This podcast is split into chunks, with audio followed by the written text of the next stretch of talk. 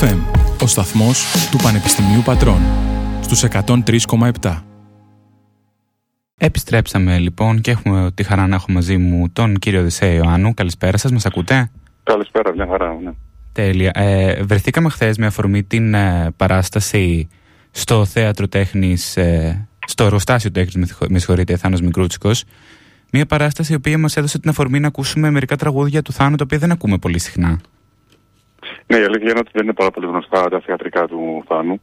Παρόλο που έχει γράψει όλα αυτά τα χρόνια, έγραψε πάρα πολλά θεατρικά. 120 κάπου και δεν θυμάμαι τον ακριβή αριθμό. Ορισμένα τραγούδια βέβαια είναι πολύ γνωστά, μπορεί να ξέρει ο κόσμος ότι είναι από το θέατρο. Ναι, Για ναι, παράδειγμα η Ελένη, ας πούμε. Ναι, ή η Άννα. Ναι, ε, ή το Αναμικλέ, χωρίς να γνωρίζουν ότι είναι από θέατρο. Ναι.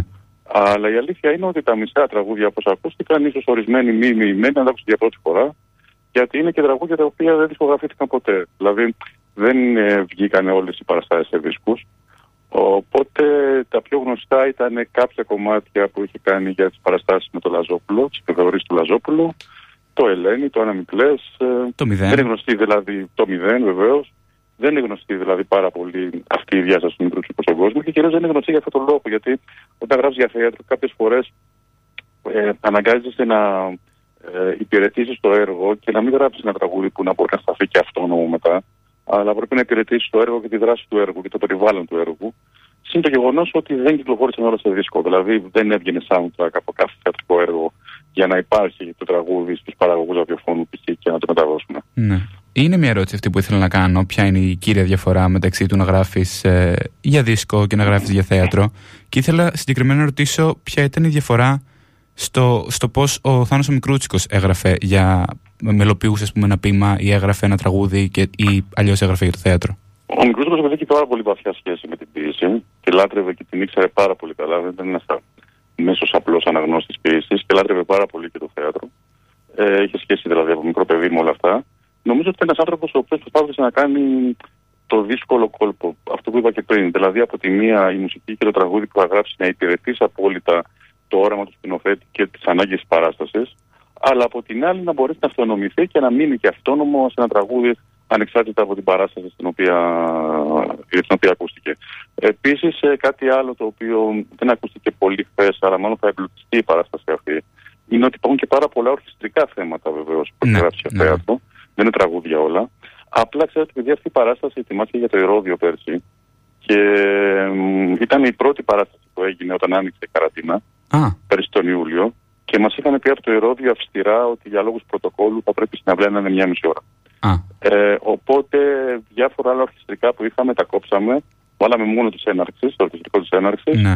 για να μπορέσουμε να κάνουμε μια μισή ώρα σφιχτή, μια σαράντα δηλαδή που έγινε και να έχει πολλά τραγούδια. Αυτό ήταν Αλλά το. επειδή αυτή η παράσταση θα συνεχιστεί μάλλον, δηλαδή ωραία. ίσως πάει, στο, ίσως πάει στο μέγαρο Θεσσαλονίκης του χρόνου κτλ. Εκεί θα μπορέσουμε να βάλουμε και μερικά σπουδαία ορχιστρικά θέματα που έχει γράψει για παραστάσεις. Αυτό Οι ήταν. παραστάσεις να πω ότι είναι, συγγνώμη που σε Ναι, ναι, ναι. εγώ είναι σημαντικό. Φαντάζομαι ότι οι παραστάσεις είναι από ε, Σκύλο και Ευρυπίδη Ναι, ναι, ναι. ναι, όντως. μέχρι επιθεωρήσει του Λαζόπουλου. Είναι τεράστια η γκάμα δηλαδή. Και ανάμεσα ένας Μπρέχτ κάπου. Βεβαίως, βεβαίως, βεβαίως. Είναι τεράστια η γκάμα. Από κομμωδίες επιθεωρήσεις μέχρι τραγωδίες, μέχρι συνεργασίες με τον Ευαγγελάτο Μμμ. που είχαν ε, πάρα πολύ καλή σχέση με το αμφιθέατρο. Ε, έχει πάρα πολύ υλικό. Πάρα πολύ. Ήθελα να πω πριν αυτό ότι το μόνο παράπονο όμως από τη χθεσινή παράσταση είναι ότι πόσο σύντομη ήταν και τελικά μαθαίνουμε ότι υπήρχε λόγος γι' αυτό. Ναι, υπήρχε αυτός ο λόγος και επειδή λόγω καραντίνας και τα λοιπά δεν μπόρεσε να, να γίνουν πάρα πολλές πρόβες να εμπλουτιστεί. Μία πρόβα κατάφερε να κάνουν τα παιδιά να μαζευτούν όλοι Μμμ. μαζί για το καθένα τι δικές τους συναυλίες. Στην ουσία ήταν ακριβώς η παράσταση αυτή, ήταν αντίγραφο της παράστασης του Ηρωδίου πέρσι. Άρα την αναμένουμε ίσως και κάποια άλλη Ναι, στιγμή στην ναι, Πάτρα. ναι, ναι, ναι, Πιο νομίζω εμπλουτισμένη. Νομίζω πως ναι. Ωραία, ωραία. Ε, Επίσης, εκτός από διάφορα τραγούδια του Θάνου Μικρούτσικου, ακούγαμε την ε, Ρένια Λουιζίδου, την καταπληκτική Ρένια Λουιζίδου, ε, να απαγγέλει μερικά αποσπάσματα από το βιβλίο που έχετε. Ήταν μία μίξη κειμένων. Επιμεληθεί. Κάποια, κάποια κείμενα δικά μου που γράφτηκαν επί τούτου για την παράσταση, καινούρια. Συν κάποια κείμενα που υπήρχαν στο βιβλίο κάποιε σκέψει του Θάνου. Ναι. Και κάναμε ένα κολάζ αυτών των πραγμάτων, χωρίς να μπορεί να διακρίνει απόλυτα κάποιος ποια κείμενα είναι δικά μου και ποια είναι του Θάνου. Και βάλαμε τη Ρένια, η οποία είναι, ήταν φίλη οικογενειακή, έχει πολύ ισχυρή, πολύ δυνατή σχέση με τον Θάνο, να κάνει την απαγγελία. Ναι, είναι ταυτόχρονα από το βιβλίο, το οποίο να σου πω και κάτι που δεν το ξέρουν και κανένας, δηλαδή χθες το αποφασίσαμε. Μμμ. Ε, σκοπεύουμε, αν τα καταφέρουμε, στα γενέθλια του Θάνου του χρόνου, τον Απρίλιο, Α, να βγει το βιβλίο εμπλουτισμένο με τα 10 χρόνια που λείπουν. α, Γιατί το βιβλίο τελειώνει 10 χρόνια πριν ναι, ναι, το ναι, θάνατο ναι. του Θάνου. Ε, οπότε πρέπει να κάτσω να γράψω ένα παράρτημα, να σκάρει ένα παράρτημα, τα τελευταία 10 χρόνια, που είναι επίσης πολύ πλούσια, έχει δισκογραφία μέσα, έχει συνεντεύξει, έχει διάφορα πράγματα.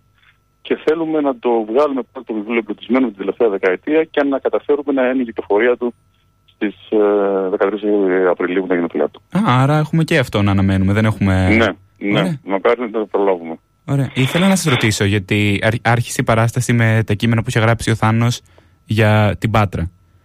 Και Μμμ. ήθελα να σα ρωτήσω, κάποιος ο οποίος επίσης αγαπάει πάρα πολύ αυτή την πόλη, πώς ζήσατε την Πάτρα μέσα από το Θάνο Μικρούτσικο; Από το Θάνο Μικρούσικο την πάντα την γνώρισα εγώ περισσότερο να πω την αλήθεια μου μέσα από το βιβλίο τη αφηγήσει του.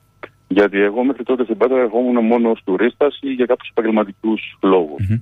Ε, το τι είναι η Πάτρα, ποια είναι η ιστορία της Πάτρας και όλα αυτά, τα έμαθα μέσα από τις αφηγήσεις που μου έκανε ο Θάνος ε, όταν Μμ. γράφουμε την, ε, την βιογραφία του. Ε, και δεν είναι μόνο αυτό. Δηλαδή, στο Θάνο χρωστάω μ, ταξίδια τα οποία δεν έκανα ποτέ. Ο τρόπος δηλαδή που μου μιλούσε για τη Σαρλβίλ, για την ε, γενέτειρα του Ρεμπό, ας πούμε Μμμ. ε, ή για διάφορες πόλεις της ε, μικρές πόλεις της Γαλλίας ή για διάφορα συγκοινωνίες του Παρισιού που το Παρίσι το ήξερε σαν το Παγκράτη ο Γκρούτσικο. ε, ο τρόπος με τον, για τον οποίο μου μιλούσε για τα ταξίδια του αυτά, γιατί έζησε πάρα πολλά χρόνια, έκανε πάρα πολλά θεατρικά και στο, στο εξωτερικό, ε, η αγάπη του για αυτά τα μέρη, ε, αισθάνθηκα ότι έχω ταξιδέψει εκεί Ναι. χωρίς να έχω πάει ποτέ μου. Είχε αυτόν τον τρόπο, δηλαδή, ακόμα και εμείς που έχουμε μεγαλώσει στην Πάτρα, αλλά καμία σχέση οι εμπειρίες που έχουμε ζήσει. ναι, τη νιώθουμε. Ναι, ναι, και έχουμε ζήσει εκείνη την εποχή. Σκέψω ότι αυτό που γράφω στο βιβλίο μέσα που είναι εντυπωσιακό, ότι εκεί που μένανε, η στάση του Φορλόγου ήταν στάση μικρούτσικου. Μμμ. Ήταν τόσο, τόσο δεμένη η οικογένεια, τόσο βαθιές ρίζες η οικογένεια Ναι. με την Πάτρα. Ναι, ναι, ναι. Πραγματικά. Ε, ο Θάνος όμως ε, εκτός από τα θεατρικά έχει γράψει όπως αναφέρατε και εσείς ο ίδιος πριν και έχει μελοποιήσει και πάρα πολλά ποίηματα. Συγκεκριμένα Ναι, ναι. νομίζω η πιο διάσημη δουλειά του είναι ο Σταυρός του Νότου. Ε, ναι. Όσο αφορά ποιήση, βεβαίως. Ναι. Και ε, άμα είναι πάρα πολύ ενδιαφέρον το ότι άμα μπεις ακόμα στα, στα charts, στα... μερικές φορές μπορείς να το βρει. Στο δίσκο είναι να υπάρχει ακόμα. Ναι, στις 50, πωλήσεις των δίσκων, βέβαια. μερικές φορές μπορείς να το βρεις και στην κορυφή ακόμα καμιά εβδομάδα. Φυσικά, και μιλάμε για 1979. Ναι, έτσι. ναι. Εντάξει, είναι εντυπωσιακό. Τι είναι αυτό που Νομ- θεωρείτε Νομίζω ότι. ότι οι δύο μόνοι δίσκοι που είναι σταθερά Ναι. ε, στους 50 πρώτους Μμμ. είναι ο Σταυρός του Νότου και το γαμό και του Τσοκόντας του Ναι, Χατζηδάκη. πραγματικά. Τι είναι αυτό Αυτοί τους- τους βρίσκεις. που πιστεύετε ότι το έχει κάνει τόσο διαχρονικό και ακόμα Θεωρώ- είναι στην κορυφή; Θεωρώ πως είναι καταρχήν το υλικό από μόνο του, Μμ. δηλαδή ο συνδυασμός του λόγου, αυτού του λόγου με την, ε, με την μελοποίηση, εξαιρετικές μελωδίες, πολύ δυνατές ερμηνείες και κυρίως αυτό που έχει συνήθιζε να λέει και ο Θάνος ότι ο Καβαδίας είναι λάθος να χαρακτηριστείς ω ποιητής της θάλασσας. Ο Καβαδία ήταν ο ποιητής του ανέπικτου. Μμ. Και αυτό το οποίο εγωίτευσε τον κάθε νεαρό που τραγούδαγε ένα τραγούδι Μμ. που οι μισές λέξεις ήταν άγνωστες. Ναι. Αυτό το, το δίσκος σίδερα λισάρι. Γλωσσάρι μάλλον. Είναι σαν λέξη είναι άγνωστο. Δεν ξέρουμε τι είναι Όντως. αυτές οι λέξεις. Αυτό που σου περνούσε όμως, γιατί ο Καβαδία είναι αυτό που λέει ο Θάνος. Είναι ο στίχος χόρευσης πάνω στο Θεό του Καρχαρία. Μμ. Δηλαδή κάνε το ανέφικτο. Ζήσε για το ανέφικτο. Να διευρύνεις πάντα την περίμετρό σου, τους ορίζοντέ του, το εφικτό που μπορείς να κάνεις, να το πηγαίνεις ένα βηματάκι πιο πέρα. Αυτή λοιπόν η άσκηση ελευθερίας του Καβαδία, νομίζω ότι ανεξάρτητα αν καταλαβαίναμε τι τραγουδούσαμε και εμείς τα 18 μας, Ναι, το εισπράταμε. Με κάποιο τρόπο ερχόταν. όντως. Και κάθε γενιά λοιπόν αυτό το εισπράττει. Και κάθε γενιά, γιατί περνάμε τώρα στην τρίτη γενιά τουλάχιστον και πάμε για τέταρτη, που έχει αυτό το δίσκο σαν αγαπημένο, το δίσκο ορόσημο, σημαίνει ότι αυτό είναι που εισπράττουμε. Την αίσθηση ελευθερίας και την αίσθηση ότι κάνει το ανέφικτο δυνατό. Πώς ήταν ε, αυτός ο μύθος, αυτός ο θρύλος Θάνο Μικρούτσικος, σαν συνεργάτης, Πώς ήταν να γράφει στίχους για αυτόν τον άνθρωπο; Ε, ήταν πάρα πολύ γενναιόδωρος. Ε, τουλάχιστον σε μένα τον era γενναιόδωρο. Αν σκεφτείτε ότι ξεκίνησα να γράφω για τον Μικρούτσικο 25 χρονών και είμαι από τους ελάχιστους ανθρώπους που δεν μου άλλαξε ούτε μία λέξη, ούτε μου ζήτησε ποτέ να αλλάξω μία λέξη. Ε, ο σεβασμός του απέναντί μου ήταν εντελώς ισότιμος. Θα ήταν ένας συνεργάτης χρόνια.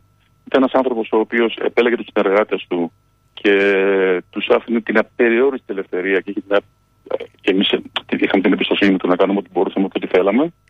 Και σεγόταν απόλυτο το αποτέλεσμα. Δεν παρενέβη ποτέ σε κανέναν, ούτε σε μουσικό, ούτε σε τυχουργό, ούτε σε τίποτα. Θεωρούσε ότι ο καθένας έχει αναλάβει το ρόλο του, υπογράφει το δικό του κομμάτι της δουλειάς και αυτός δεν έχει λόγο να παρέμβει. Ήταν τρομερά γενναιόδωρος. Ακόμα δηλαδή και ο τρόπος με τον οποίο. Θα έχει προλάβει και εσύ είσαι σίγουρος συναυλίε του. Ναι, με ναι. τον οποίο παρουσίασε τους μουσικούς του. Όντως, και πώς τους έβγαζε μπροστά. Ήταν ένας τρομερά γενναιόδωρος άνθρωπος όσον αφορά τους συνεργάτες του από τον τραγουδιστή που τον τραγουδούσε μέχρι το παιδί που θα του έκανε τα φώτα. Ίσως και γι' αυτό τράβαγε, αν μου επιτρέπετε τώρα, τόσο σοβαρούς και μεγάλους συνεργάτες. Ε, φυσικά, φυσικά είναι πάρα πολύ σημαντικό η συνεργασία και είναι πάρα πολύ σημαντικό να μην υπάρχει. Δεν είχε κανένα ανταγωνισμό δηλαδή. Ανέβαινε στη σκηνή και θα πάρα πολύ ασφαλή και πολύ καλά έκανε. Δεν ανταγωνίστηκε ποτέ κανέναν επί σκηνής. Αντιθέτως, του έδινε πολύ περισσότερο χώρο ίσως από όσο τον, το αναλογούσε ναι. στον ε, καλεσμένο του. Γιατί δεν είχε κανένα πρόβλημα. Δηλαδή, ο Θάνος μπορούσε να κάνει τραγουδιστή πάνω πρώτου μεγέθους, αλλά ήξερε πολύ καλά ότι όταν χαμηλώσουν τα φώτα και πει τους 7 νάνου, θα είναι η στιγμή της βραδιάς. Το ήξερα αυτό. Οπότε δεν είχε λόγο να έχει ασφάλεια. Ε, έχετε γράψει όμως, ε, εκτός από το Θάνο, έχετε συνεργαστεί και με άλλους πολλούς καλλιτέχνες. Έχετε συνεργαστεί πάρα πολύ με τον Μίλτο τον Πασχαλίδη ε, mm-hmm. και με άλλους. Ήθελα να σας ρωτήσω τι είναι αυτό, επειδή πραγματικά πιστεύω ότι έχετε ένα χαρακτηριστικό ε, ύφος στη γραφή σας και ε, οι στίχοι σας ξεχωρίζουν ε, λιγάκι. Τι είναι αυτό που, που το κάνει τόσο χαρακτηριστικό, πιστεύετε, τι είναι αυτό που σας δίνει το. Ειλικρινά σου μιλάω ότι αυτό δεν το έχω ξανακούσει δεν μπορώ να το απαντήσω γιατί δεν, δεν, το διακρίνω. Όντως. Είμαι ο τελευταίος άνθρωπος ο οποίος θα μπορέσει να διακρίνει χαρακτήρα στο, ε, στα κείμενά μου. Δεν μπορώ να το διακρίνω. Μου είναι, μου είναι δυνατόν. Ε, δεν μπορώ να καταλάβω τι εννοούν ότι, ότι, ότι, είμαι, ότι είμαι αναγνώρισιμος. ε, δεν λέω ότι είναι καλό ή κακό, μια ναι, χαρά ναι. είναι. Πλην όμως, ειλικρινά το λέω ότι εγώ δεν μπορώ να καταλάβω τι εννοούν. Σε ποιο σημείο δηλαδή είμαι αναγνωρίσιμο. Στην επιλογή λέξεων, στην επιλογή θεμάτων. Και νομίζω ότι ο κάθε άνθρωπος που γράφει, που παράγει κάποια πράγματα, πραγματικά πιστεύω ότι είναι ο τελευταίος ικανός κριτής του έργου του. Ίσως, και πιο τυφλός, αν θέλεις. Έχει πιο πολλές σκοτεινές τυφλές γωνίες mm-hmm. και δεν μπορώ να δω τα πράγματα που το βλέπεις εσύ απ' έξω. Όντως.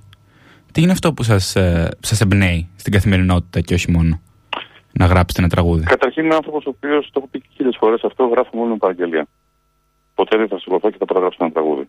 Όταν λέω παραγγελία δεν είναι θεματολογική. Ναι, ναι, ναι. Εννοώ ότι να ξέρω ότι ετοιμάζουμε ένα δίσκο, θέλουμε να βγει σε 10 μήνες, τραγουδάει αυτός και μελοποιεί ο τάδε. Αυτά τα χρειάζομαι ως στοιχεία. Ναι. Ε, όταν τα στοιχεία αυτά τα έχω, μπαίνω στο γραφείο μου και αρχίζω να γράφω. Δηλαδή υπάρχουν περίοδοι που έχω να γράψω 8 και 9 μήνες. Δεν έχω γράψει τίποτα. Και μετά ξαφνικά προκύπτουν δύο δίσκοι και μπαίνω στο γραφείο μου και βγαίνω μετά από 5 μήνες. Ε, εκείνη τη στιγμή που μπει στο γραφείο πάνω από ένα λευκό χαρτί, ναι. ε, πετρώνει συγκεντρώσεις όλα αυτά τα οποία έχεις μαζέψει τον προηγούμενο καιρό. Α, ναι. Όλα αυτά που σου καίνε. Αυτό δηλαδή που είχε πει ο, ο Ρίτσος ως συμβουλή στο Μικρούτσικο, που είναι πολύ σοφή συμβουλή, που του είχε πει ότι δεν υπάρχουν πρωτεύοντα και δευτερεύοντα θέματα, θα γράφεις για ό,τι σε καίει. Ναι. Εκεί θα είσαι πιστικός. Ό,τι σε καίει. Οπότε κάθεσαι λοιπόν και γράφεις ό,τι σε καίει. Το οποίο μπορεί να πω ένα ακρεφνός ε, ε, επιθετικό εντός εισαγωγικών πολιτικό τραγούδι μέχρι ένα άκρος ερωτικό τραγούδι, ένα τραγούδι προσωπικών σχέσεων, ένα τραγούδι μοναξιά. Επειδή είμαστε ε, πολυσήμαντα και αντιφατικά ζώα οι άνθρωποι, ε, ευτυχώς τα θύματα αυτά δεν στερεύουν ποτέ. Άρα ισχύει αυτό το κλισέ που λέτε ότι απλά κάθομαι και ό,τι μου ήρθε εκείνη τη στιγμή το γράφω σε ένα χαρτί. ναι, αλλά είναι δουλειά. Εγώ δηλαδή θεωρώ ότι στη δική μας δουλειά το 20% είναι η έμπνευση και το ταλέντο. Ναι. Και το, το, το 80% είναι δουλειά. Είναι δουλειά, είναι εργασία, δεν είναι αστείο. Δηλαδή είσαι πάνω από ένα χαρτί και ματώνεις. Ναι. Πονά το κεφάλι σου. Μέχρι να καταφέρεις να εκφράσει κάτι το οποίο να θεωρείς ότι μπορώ να το υποστηρίξω, να το υπογράψω και να το δώσω. Υπάρχουν περιπτώσεις που έχει βγει ένα τραγούδι σε 15 λεπτά. Υπάρχουν περιπτώσεις που έχω ματώσει ένα μήνα για να μου βγει μια φράση που δεν μου βγαίνει με τίποτα και θέλω οπωσδήποτε να μην χάσω το νόημά της. Ε, δεν υπάρχει manual σε αυτό. Κάποια βγαίνουν πολύ εύκολα, κάποια βγαίνουν πάρα, πάρα, πάρα πολύ δύσκολα. Αλλά πραγματικά θεωρώ ότι όλα είναι αποτέλεσμα δουλειάς. Πρέπει να κάτσεις πάνω από ένα λευκό χαρτί και να, να, να εδρώσει, να πονέσεις για να μπορέσει να βγει κάτι το οποίο να το να αξιοποιηθεί μετά και να το υπογράφεις κυρίως. Μήπως σας έρχεται κάποια ιστορία στο κεφάλι αυτή τη στιγμή από ένα τραγούδι το οποίο να σας πέδευσε πάρα πολύ; Γεν, Γενικώ οι πολλοί εμπεδεύουν εμένα τα τραγούδια τα οποία μου δίνουν έτοιμες μουσικές. Ναι. Ε, Ευτυχώς δεν είναι πάρα πολλά. Είναι πολύ μικρή. Είναι μειονότητα τα τραγούδια. Από 200 έχω γράψει τα 30 πάνω σε μουσικέ. Γιατί όταν σου δίνει τη μουσική έτοιμη, σου δίνει τα πάντα. Σου δίνει δηλαδή όλες τις συλλαβέ, τα μέτρα τους, τους τονισμούς τους. Αν δηλαδή ο στίχος μπορεί να τελειώνει σε προπαροξίτων ή τρισύλλαβη ναι. λέξη, σου δίνει όλα αυτά. Και πρέπει εσύ με όλα αυτά να, να, να στείλεις ένα σουντόκου που να το λύσεις, όπου να είναι όλα αυτά μέσα ως ε, παράμετροι, ε, τεχνικές παράμετροι, και ταυτόχρονα να βγάλει το νόημα που θέλεις. Mm. Αυτό είναι κάτι το οποίο είναι λίγο δύσκολο. Δηλαδή, συνήθως έχω ταλαιπωρηθεί σε τραγούδια που είναι έτοιμη μουσική από πριν. Επαναλαμβάνω, ευτυχώς όλο αυτό έχει γίνει. Δηλαδή, έχουμε κάνει 55 τραγούδια μαζί. Ε, στα 4 στα 5 μόνο μου και δώσει μουσικές. Ευτυχώς ήταν από τους συνεργάτε εκείνου που μελοποιούσε κείμενο. Ε, που σε, ε, είχε πολύ εμπειρία ναι. ναι, αυτό, και αυτό είναι το σωστό για μένα. Θεωρώ ότι ένα συνθέτη πρέπει να παίρνει το κείμενο και να θεωρώ ότι πρέπει να προηγείται δηλαδή ο mm. υπουργό. Έχετε γράψει τραγούδια, έχετε γράψει βιβλία, έχετε γράψει κείμενα για θεατρικές ε, παραστάσεις. Τι σας είναι πιο δύσκολο, τι, σας, τι είναι αυτό το οποίο... Δεν έχει να κάνει με δυσκολία, έχει να κάνει με τη φάση της ζωής μου. Αυτό που είπα και πριν, ότι μπορεί να έχω να γράψω στίχο για 6-7 μήνες. Ναι. Γιατί εκείνους τους 7 μήνες είχα να ετοιμάσει ένα θεατρικό ή να ασχοληθεί πολύ με το ραδιόφωνο ή με την εργογραφία.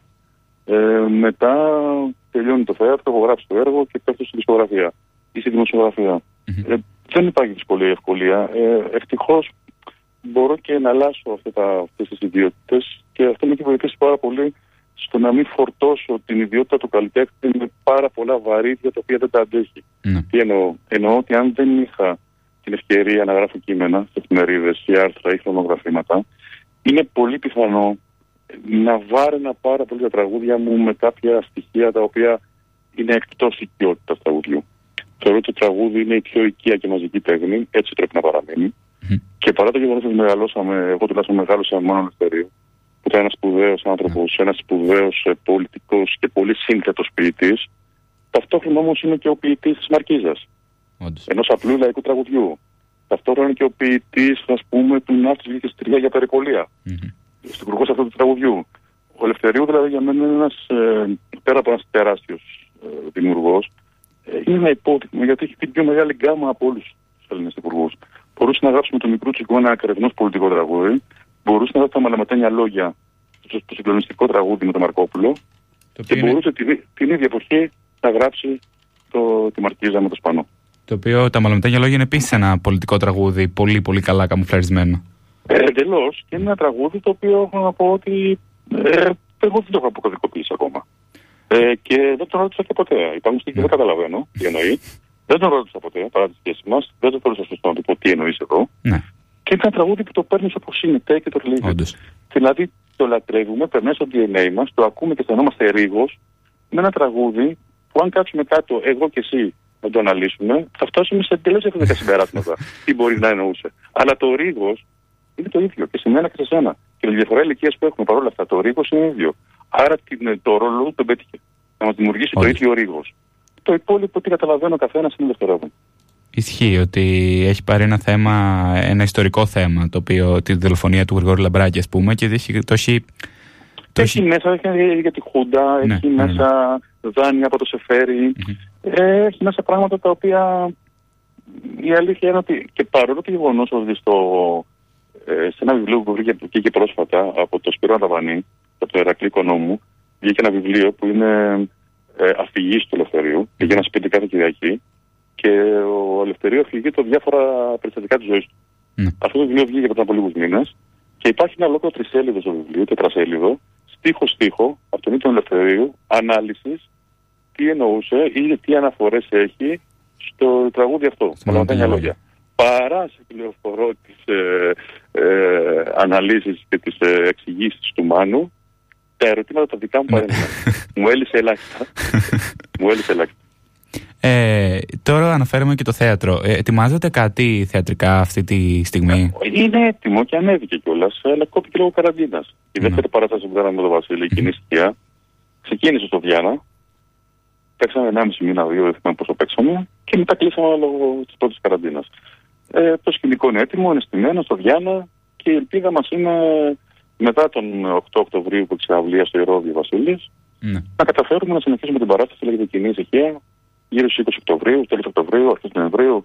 Αλλά ποιος το ξέρει όμως τι μα ξημερώνει. Είναι μια παράσταση παρόμοιας δομής με την προηγούμενη που είχατε κάνει. Είναι παρόμοιας δομής, αλλά έχει και ηθοποιούς αυτή. Δεν είναι μόνος στη σκηνή.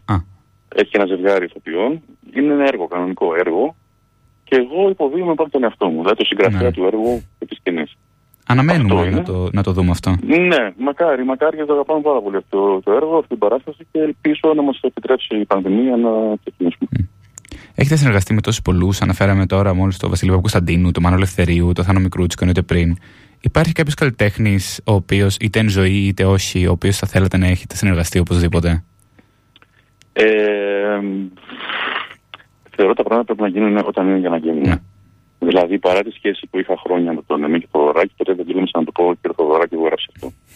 Θεώρησα ότι δεν έχει νόημα να φτιάχνεις βιογραφικό. Έχει νόημα προσωπικές σχέσεις.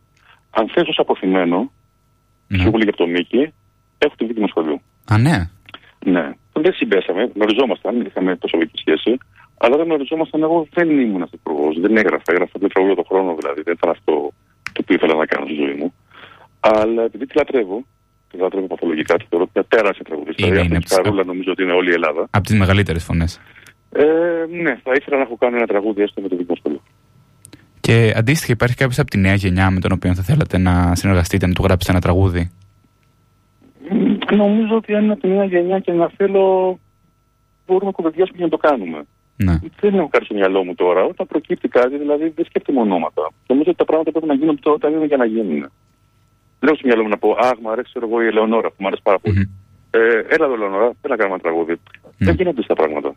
Κάποια στιγμή μπορεί να κάνουμε και με την Ελεονόρα ένα τραγούδι, όπως κάναμε με την Ατάσα Μισοδίσκο. Ναι, ναι. Ε, δεν το ξέρω αυτό. Δεν το κυνηγάω έτσι όμως. Τέλεια. Ήθελα επίσης να σας κάνω και μερικές ερωτήσεις ε, υπό την ιδιότητα του ραδιοφωνικού παραγωγού. Ναι. Γιατί είστε από τους πιο διάσημους ε, ραδιοφωνικούς παραγωγούς της χώρας. Ε, ήθελα να σα ρωτήσω, ποια είναι η διαφορά τότε που πρώτα ξεκινήσετε το ραδιόφωνο και ιδρύσατε και τόσους σταθμούς με, με σήμερα; Ε, καταρχήν υπάρχει τεράστια διαφορά του playlist. Ναι. Και τεράστια διαφορά της ηλικίας. Όταν ξεκινούσαμε εμείς το 1902 τότε, που ταυτόχρονα υπήρχε το 1984 κτλ., ε, θα σου πω ότι οι ηλικίες των παιδιών που έκαναν εκπομπή καθημερινή, που μας εμπιστεύτηκαν, ήταν 18-25. Mm. Άντε 18-27.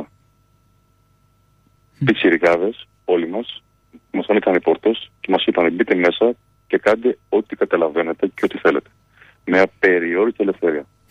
Σήμερα λοιπόν έχουμε ένα ραδιόφωνο το οποίο δεν έχει λόγο κάποιος πιτσιρικά να θέλει να κάνει τον παραγωγό. Πολύ σημαντικό αυτό, γιατί λείπουν δύο παράμετροι. Παράμετρη πρώτος. Παράμετρο ε, ναι, πρώτη. Δημιουργικότητα. Όταν μπαίνει μέσα σε ένα στούντιο και απαγορεύεται να πλήξει τα τραγούδια εσύ, mm-hmm. απαγορεύεται να φτιάξει μια ιστορία εσύ, ένα παραμύθι εσύ να το πεις, αλλά θα παίξει τα τραγούδια που είναι προεπιλεγμένα από έναν άνθρωπο, του διευθυντή. Άρα εσύ ανάμεσα, το μόνο μπορεί να πεις είναι τι καιρό κάνει έξω και το χορηγό σου. Συν το γεγονός ότι κάποτε από τη δουλειά αυτή ζούσαμε. Ήταν η δουλειά μας και ζούσαμε. Mm. Ενώ τώρα ότι το οικονομικό υπάρχει δεν υπάρχει κανένας λόγος ένας πετσυρικά πραγματικά να ζηλεύει και να θέλει να κάνει ραδιόφωνο. Το ότι έχει χαθεί αυτό από τη νέα γενιά, αχ θέλω, αγαπώ να κάνω ραδιόφωνο, αυτό είναι πιο μεγάλη ήττα του ραδιοφώνου. Είναι πολύ μεγάλη ήττα. Ε, γιατί δεν δημιουργεί νέες γενιές παραγωγών. Αυτή τη στιγμή δηλαδή δεν υπάρχει σε κανένα μεγάλο ραδιόφωνο, ειδικά μουσικό, άνθρωπος που να κάνει εκπομπή καθημερινή κάτω από 30. Mm. Κανένας. Πιστεύετε ότι το διαδίκτυο έχει επηρεάσει πολύ το πώς βλέπουν οι νέοι το ραδιόφωνο; Το έχει καταστήσει λίγο. Ε, φυσικά έχει επηρεάσει. Φυσικά. φυσικά. Καταρχήν να σου πω κάτι που είναι πάρα πολύ συγκεκριμένο. Ότι με βάση τις μετρήσει, ένα 60 με 65% των ακρατών ραδιοφώνου ακούνε στο αυτοκίνητο. Ναι. Αυτό σημαίνει ότι το 18-25 το πετά απ' έξω κατευθείαν γιατί δεν οδηγεί. Mm-hmm. Ή με άλλους τρόπους πάει στο πανεπιστήμιο ή στη δουλειά του, δεν είναι μέσα σε ένα μάξι τα 18 χρόνια, δεν γελιόμαστε. Συν το γεγονός ότι έχει μάθει πια να κυνηγά την τροφή του μόνος του με άλλους τρόπους. Διαδίκτυο, πλατφόρμες, live, με άλλους τρόπους. Δεν το παλιά το ραδιόφωνο. Ήταν ο μόνος τρόπος, το μόνο μέσο ενημέρωσης για τη μουσική. Τώρα δεν είναι το μόνο μέσο ενημέρωσης. Mm. Αντιθέτως έχει μένει και πίσω κιόλας. Δηλαδή, αν μπει στο YouTube και ψάξεις πράγματα, σε αυτό το χάος βέβαια είναι αλήθεια, ένα χάος στο YouTube, αλλά μπορείς να βρεις πράγματα που είναι διαμάντια, τα οποία να σε καλύπτουν, να τα αγαπήσεις πάρα πολύ, να γίνουν τραγούδια της ζωής σου και τα οποία ουδέποτε θα τα ακούσεις το ραδιόφωνο. Αυτό είναι πολύ σημαντική αλλαγή, βεβαίως. Ε, είδα ότι επιστρέψατε κιόλας στο ραδιόφωνο μετά από πάρα πολύ καιρό. Mm. Ότι επιστρέψετε τον 84. Τι είναι αυτό που σας τράβηξε πάλι πίσω στο ραδιόφωνο; Έκανε κάτι που λε και δεν άκουσα την ερώτηση. Θα την αλλάζει λίγο. Ναι, συγγνώμη, λέω είδα ότι, είδα ότι επιστρέψατε στο ραδιόφωνο ναι. μετά από πολλά χρόνια. Ναι. Τι είναι αυτό ναι. που σας τράβηξε πίσω και πώς σας είχε λείψει το ραδιόφωνο σαν μέσο; Η αλήθεια είναι ότι θεωρούσα ότι δεν θα το ξανακάνω. Όταν δηλαδή φύγα από το μελωδία, θεωρούσα ότι έχει τελειώσει ο κύκλος αυτός και ήθελα να κάνω άλλα πράγματα. Mm. Αλλά τελικά το ότι πει ένα ραδιόφωνο πολυσυλλεκτικό, που το ραδιόφωνο που αγαπάω εγώ, αν και είναι εκτός εποχής, ένα ραδιόφωνο δηλαδή που θα έχει ενημέρωση, θα έχει ξένη μουσική, θα έχει κλασική μουσική, θα έχει θέατρο, θα έχει πολιτιστικά, θα έχει ελληνικό τραγούδι κτλ. Είναι ένα μοντέλο ραδιοφώνου που δεν υπάρχει στην Ελλάδα πια. Το έχουν ελάχιστη σταθμοί αυτή την πολυτέλεια. Είναι πολυτέλεια. Και όταν μου το προτείνανε, είπα ότι σε ένα μοντέλο ραδιοφώνου, το οποίο το μοντέλο με το οποίο μεγάλωσα και αυτό που αγαπάω, αν μπορώ να κάνω κάτι, θέλω να το κάνω και να βοηθήσω. Απλώς δεν μπορούσα λόγω διαφόρων άλλων και κυρίως του θεάτρου να κάνω τα καθημερινή εκπομπή όπως τα και για πρώτη φορά ζωή μου έκανα Σαββατοκύριακο. Αλλά νιώθω μια φοβερή ελευθερία. Φοβερή ελευθερία. Όντως. Δηλαδή, ακόμα και εγώ πιστεύω που κάνω με δύο χρόνια ραδιόφωνο τώρα, δεν είναι κάτι το οποίο πιστεύω ότι θα αφήσω εύκολα. Ναι, συμφωνώ, συμφωνώ. Αλλά όταν το έχεις παρά, σκέψου πόσο καλά θα αισθανόσουν όμως αν έκανες ραδιόφωνο και ταυτόχρονα ζούσες από αυτό. Ναι. Ήταν, ήταν η δουλειά σου. και ταυτόχρονα σε αφήνανε ελεύθερος σε ένα άλλο ραδιόφωνο και στον ε, πανεπιστημιακό σταθμό που είσαι τώρα και σου λέγανε μπες μέσα και κάνει ό,τι γουστάρεις. Το τραγούδι θα επιλέξεις εσύ, θα πεις τις δικές σου ιστορίες, θα πεις τα δικά σου πράγματα. Δηλαδή θα σου αφήσει τη δημιουργικότητά σου ελεύθερη. Αν αυτό το κροτηριάζουν και το κροτηριάζουν από αυτή την ηλικία, από τόσο μικρό, ε, νομίζω ότι είναι εγκληματικό αυτό που γίνεται. Είναι εγκληματικό. Ε, πιστεύετε ότι το ραδιόφωνο είναι κάτι το οποίο θα πρέπει να ασχοληθούν όλοι οι, οι νέοι, κάτι το οποίο θα πρέπει να ψάξουν λίγο παραπάνω ίσως; Εγώ πιστεύω ότι κάθε εποχή έχει τα υλικά της και κάθε γενιά μεγαλώνει με τα υλικά που της έτυχαν. Αν τα υλικά της δικής σου γενιάς είναι το διαδίκτυο, καλώ να έρθει. Ναι. Μπορεί να μην είναι το ραδιόφωνο. Μπορεί το ραδιόφωνο να είναι ένα παροχημένο μέσο. Μπορεί να είναι τα podcast το μέλλον. Δεν ξέρω. Και να ακούσει εκπομπές από ένα παραγωγό που να σου αρέσει πολύ, on demand, μέσα από ένα podcast που ετοιμάζει ο άνθρωπος και να τα ακούσει όπου το γουστάρεις. Και όχι real time εκείνη τη στιγμή. Ναι. Ε, δεν θεωρώ αυτό που στη λέξη πρέπει. Δεν υπάρχει κανένα πρέπει πιθανόν το ραδιόφωνο είναι ένα μοντέλο ε, επικοινωνίας παροχημένο στα μάτια της εποχής. Ε, ότι πρέπει να βρείτε τα υλικά, τα υλικά της εποχής σας για να δημιουργήσετε και να ζήσετε, αυτό είναι το μόνο σίγουρο. Mm. Χωρίς καμία ελαττία ή εξειδανίκευση του παρελθόντος. Μην εξειδανικεύσει δηλαδή το παρελθόν. Ήταν και χαρά το ραδιόφωνο κάποτε. Τώρα υπάρχουν άλλοι τρόποι όμως και να τους βρείτε. Ε, χρησιμοποιήσατε τη λέξη παροχημένο και είναι κάτι το οποίο ακούμε όντως συχνά για το ραδιόφωνος μέσο. Ε, πιστεύετε ότι υπάρχει κάτι το οποίο μπορεί να κάνει το ραδιόφωνο ε, για να εξελιχθεί με τη νέα γενιά; Μπορεί να ανοιχτεί. Αν να ανοιχτεί σε νέες ηλικίες που αναλαμβάνω δεν γίνεται, γιατί δεν είναι κανένας πιτσυρικά στο ραδιόφωνο, και κυρίως να αφήσει μια ελευθερία ε, στους παραγωγού ε, να ε, μπορέσουν να βγάλουν τη δημιουργικότητά τους. Όσο τα τραγούδια επιλέγονται από έναν άνθρωπο, από ένα φορτισμένο μυαλό, Όντως. και όσο όλο αυτό είναι στημένο με τον τρόπο που είναι στημένο, όσο υπάρχει τρομερή δυσκολία πια να περάσει καινούργιο τραγούδι σε ραδιόφωνο μεγάλο, αλλά πρέπει πρώτα να ακουστεί πάρα πολύ και μετά να περάσει, που σημαίνει ότι οι ευκαιρίες και οι πόρτες είναι κλειστές για τη νέα γενιά δημιουργών. Γιατί στη δική μας την εποχή, όταν ήταν μελωδία, ένας πιτσυρικά παίζει ένα δίσκο ολόκληρο και εμεί παίζαμε ολόκληρο το δίσκο. Ενώ πρωτοεμφανιζόμουν πιτσυρικά. Αυτό σημαίνει ένα διανόητο. Mm. Δεν θα παίξει ποτέ κανένας ένα πιτσυρικά. Ένα πιτσυρικά, δεν θα τον φέρει ποτέ στο στούντιο να μιλήσει μία ώρα μαζί του συνέντευξη. Ποτέ. Για μας ήταν υποχρέωσή μας όμως τότε. Δεν φέραμε την Αλεξίου μόνο. Όταν φέραμε το Μάλαμα ή το, το, το, τον Περίδη πρώτη φορά, ήταν ο πρώτος δίσκο. Μμ. Δεν τους ήξερε κανένας. Και τους φέραμε ολόκληρα δίωρα, κάναμε συνέντευξεις και με το δίσκο. Αυτό δεν γίνεται πια. Δυστυχώς δεν γίνονται. Άρα ε, φράζουν λίγο και οι πόρτες στη δημιουργικότητα της νέας γενιάς. Γι' αυτό είπα και πριν ότι πρέπει να βρει άλλους τρόπους. Και οι μόνοι άλλοι τρόποι που υπάρχουν είναι τα μικρά λαϊβάκια σε χώρους. Μμ. Για να μπορέσει να φτιάξει ένα μικρό κοινό και σιγά σιγά να διευρύνει την περίμετρό του. Και ο άλλος τρόπος είναι μέσω του διαδικτύου, που επαναλαμβάνω όμως είναι μια θάλασσα, είναι ένα χάος. Αλλά δεν βλέπω κάτι άλλο. Δηλαδή δεν νομίζω ότι ένας νεαρός, ένας που ξεκινάει τώρα, θα πρέπει να ελπίζει πάρα πολλά από το ραδιόφωνο. Η Γεωργία πάντως, ε, που είναι συμπαραγωγός των ΑΠΕΦΕΜ, μας λέει στο chat ότι θα ήθελε να ασχοληθεί και με το ραδιόφωνο και να την πάρετε και εσείς στο ραδιοφωνικό σας σταθμό. Παιδιά, μακάρι, γιατί πραγματικά ε, θεωρώ ότι ένα από τα κλίματα που έχουν γίνει στο ραδιόφωνο είναι αυτό. Το ότι δεν δημιουργεί στους ε, νέους ανθρώπους την ανάγκη να κάνουν ραδιόφωνο. Mm. Και Γεωργία και εσύ πιστεύετε ότι τα ραδιόφωνο που θα βγείτε έξω είναι το ραδιόφωνο σαν αυτό που κάνετε εκεί. ε, στην πληροφόρηση δεν υπάρχει αυτό το ραδιόφωνο που κάνετε εκεί. Και από τους 50 σταθμούς, δηλαδή από τους 35 μουσικούς, σε δύο-τρεις πολυσυλλεκτικούς μόνο σταθμούς, όπως είναι 84, ξέρω εγώ, ή άλλοι σταθμοί πολυσυλλεκτικοί, επιτρέπεται στον παραγωγό το μουσικό να μπει και να κάνει αυτό που αγαπάει. Μπαίνοντας μέσα σε ένα στούντιο λοιπόν και βλέποντας ότι θα παίξει την ώρα 13 τραγούδια, που είναι αυτά, με αυτή τη σειρά. Καλά τραγούδια, δεν κακά. Δεν πω κακά τραγούδια. Ναι. Καλά τραγούδια, αλλά δεν είσαι εσύ. Πού είσαι εσύ μέσα σε αυτή την, επιλογή. Χάνει την προσωπικότητα του παραγωγού. Δεν είναι προσωπικότητα. Ε, όταν παίζουμε ένα τραγούδι εμείς, κάποιες φορές λέμε Α, αυτό το τραγούδι εσύ που γράφτηκε τότε, μου θυμίζει τώρα μια ιστορία mm. η οποία παραπέμπει στο τάδε τραγούδι. Mm. Και μπα εκείνη τη στιγμή στον αέρα, αλλάζαμε τη διαδοχή και βάζουμε το τραγούδι το άλλο. Αυτό απαγορεύεται τώρα. Ναι, τώρα ξέρεις πολύ καλά ότι έχεις να παίξεις δύο τραγούδια τα συγκεκριμένα. Απαγορεύεται να αλλάξεις τη σειρά τους. Το τι θα πεις ανάμεσα, κόψει το λαιμό σου. Ε, δεν γίνεται έτσι. Άρα πιστεύετε ότι, ότι, έχει χαθεί και ο αυθορμητισμό λίγο από το ραδιόφωνο. Ε, δεν έχει χαθεί μόνο όταν μπαίνει μέσα και δεν έχει να κάνει τίποτα. Τώρα μόνο να πει τι καιρό κάνει, τι ώρα είναι και το χορηγό σου. Δεν έχει περιθώριο να πει κάτι άλλο. Τι άλλο να πει. Όντω. Ήθελα να κλείσω αυτή την κουβέντα ζητώντα από εσά μερικέ συμβουλέ στου ε, νέου παραγωγού ω φοιτητικό σταθμό. Ω, πραγματικά δεν θέλω να. Αισθάνομαι ότι θα, θα, θα, το έχω γεράσει πάρα πολύ με συμβουλέ. Ε, μπορώ να πω είναι ο καθένας να κυνηγάει τον ερώτημα με όλους τους τρόπους και με ό,τι κόστο υπάρχει. Ε, μην απογοητεύεται και υπάρχουν δρόμοι που δεν τους φαντάζεται που τα ανοίξει μπροστά του.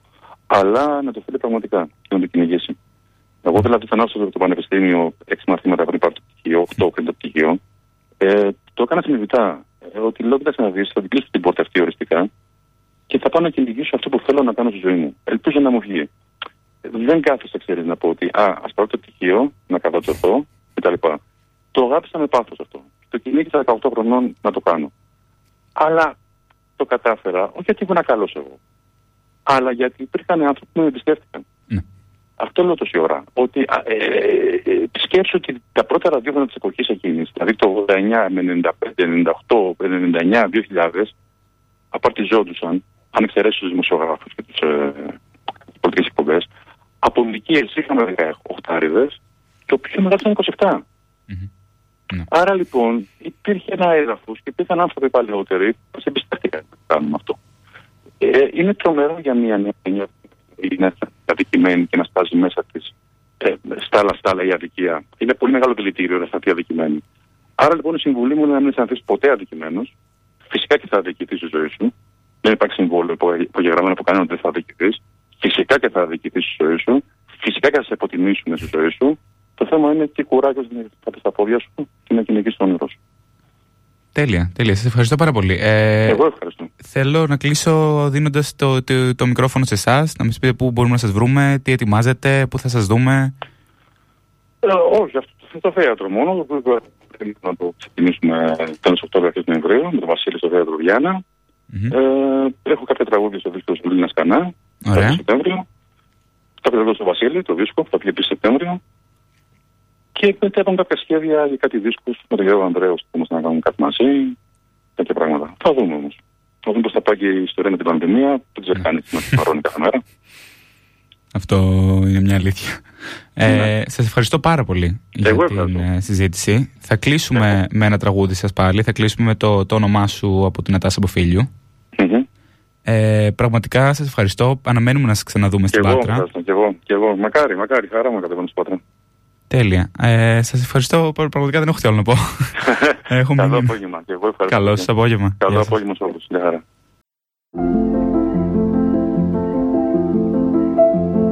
Το Πανεπιστήμιο στο ραδιόφωνο σου. ΑΠΕΦΕΜ